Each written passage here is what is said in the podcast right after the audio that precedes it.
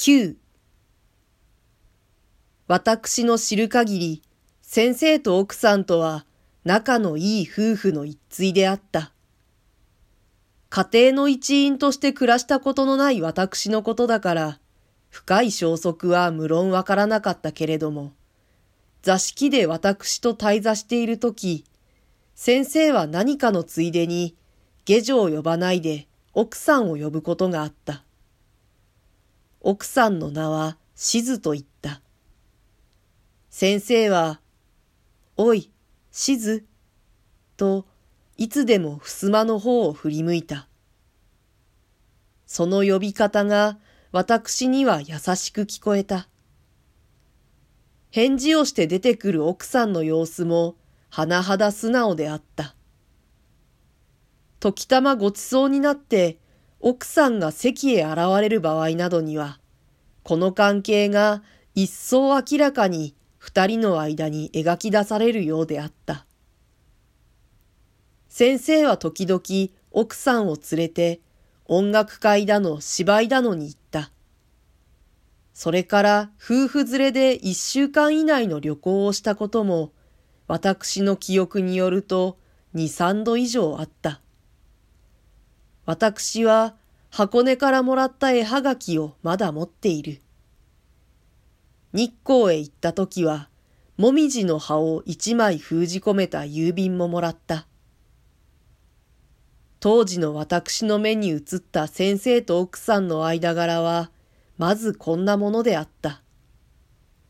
そのうちに、たった一つの例外があった。ある日、私がいつもの通り、先生の玄関から案内を頼もうとすると、座敷の方で誰かの話し声がした。よく聞くと、それが尋常の談話でなくって、どうもいさかいらしかった。先生のうちは玄関の次がすぐ座敷になっているので、格子の前に立っていた私の耳に、そのいさかいの調子だけはほぼわかった。そうしてそのうちの一人が先生だということも、時々高まってくる男の方の声でわかった。相手は先生よりも低い女ので、誰だかはっきりしなかったが、どうも奥さんらしく感じられた。泣いているようでもあった。私はどうしたものだろうと思って玄関先で迷ったが、すぐ決心をして、そのまま下宿へ帰った。妙に不安な心持ちが私を襲ってきた。私は書物を読んでも飲み込む能力を失ってしまった。約一時間ばかりすると、先生が窓の下へ来て私の名を呼んだ。私は驚いて窓を開けた。先生は散歩しようと言って、下から私を誘った。さっき帯の間へくるんだままの時計を出してみると、もう八時過ぎであった。私は帰ったなりまだ袴をつけていた。私はそれなりすぐ表へ出た。その晩私は先生と一緒にビールを飲んだ。先生は元来狩猟に乏しい人であった。ある程度まで飲んで、それで酔えなければ、酔うまで飲んでみるという冒険のできない人であった。今日はダメです。と言って、先生は苦笑した。愉快になれませんか？と、私は気の毒そうに聞いた。私の腹の中には始終さっきのことが引っかかっていた。魚の骨が喉に刺さった時のように私は苦しんだ。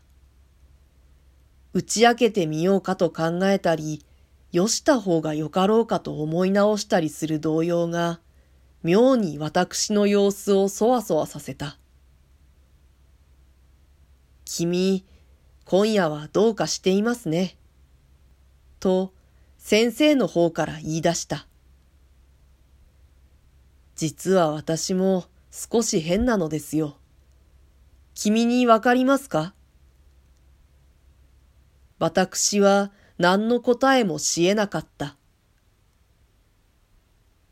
実はさっき、サイと少し喧嘩をしてね。それでくだらない神経を興奮させてしまったんです。と先生がまた言った。どうして、私には喧嘩という言葉が口へ出てこなかった。サイが私を誤解するのです。それを誤解だと言って聞かせても承知しないのです。つい腹を立てたのです。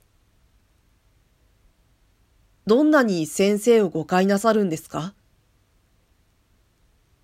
先生は私のこの問いに答えようとはしなかった。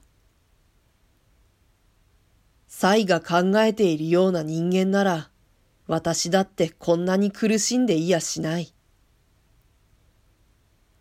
先生がどんなに苦しんでいるか、これも私には想像の及ばない問題であった。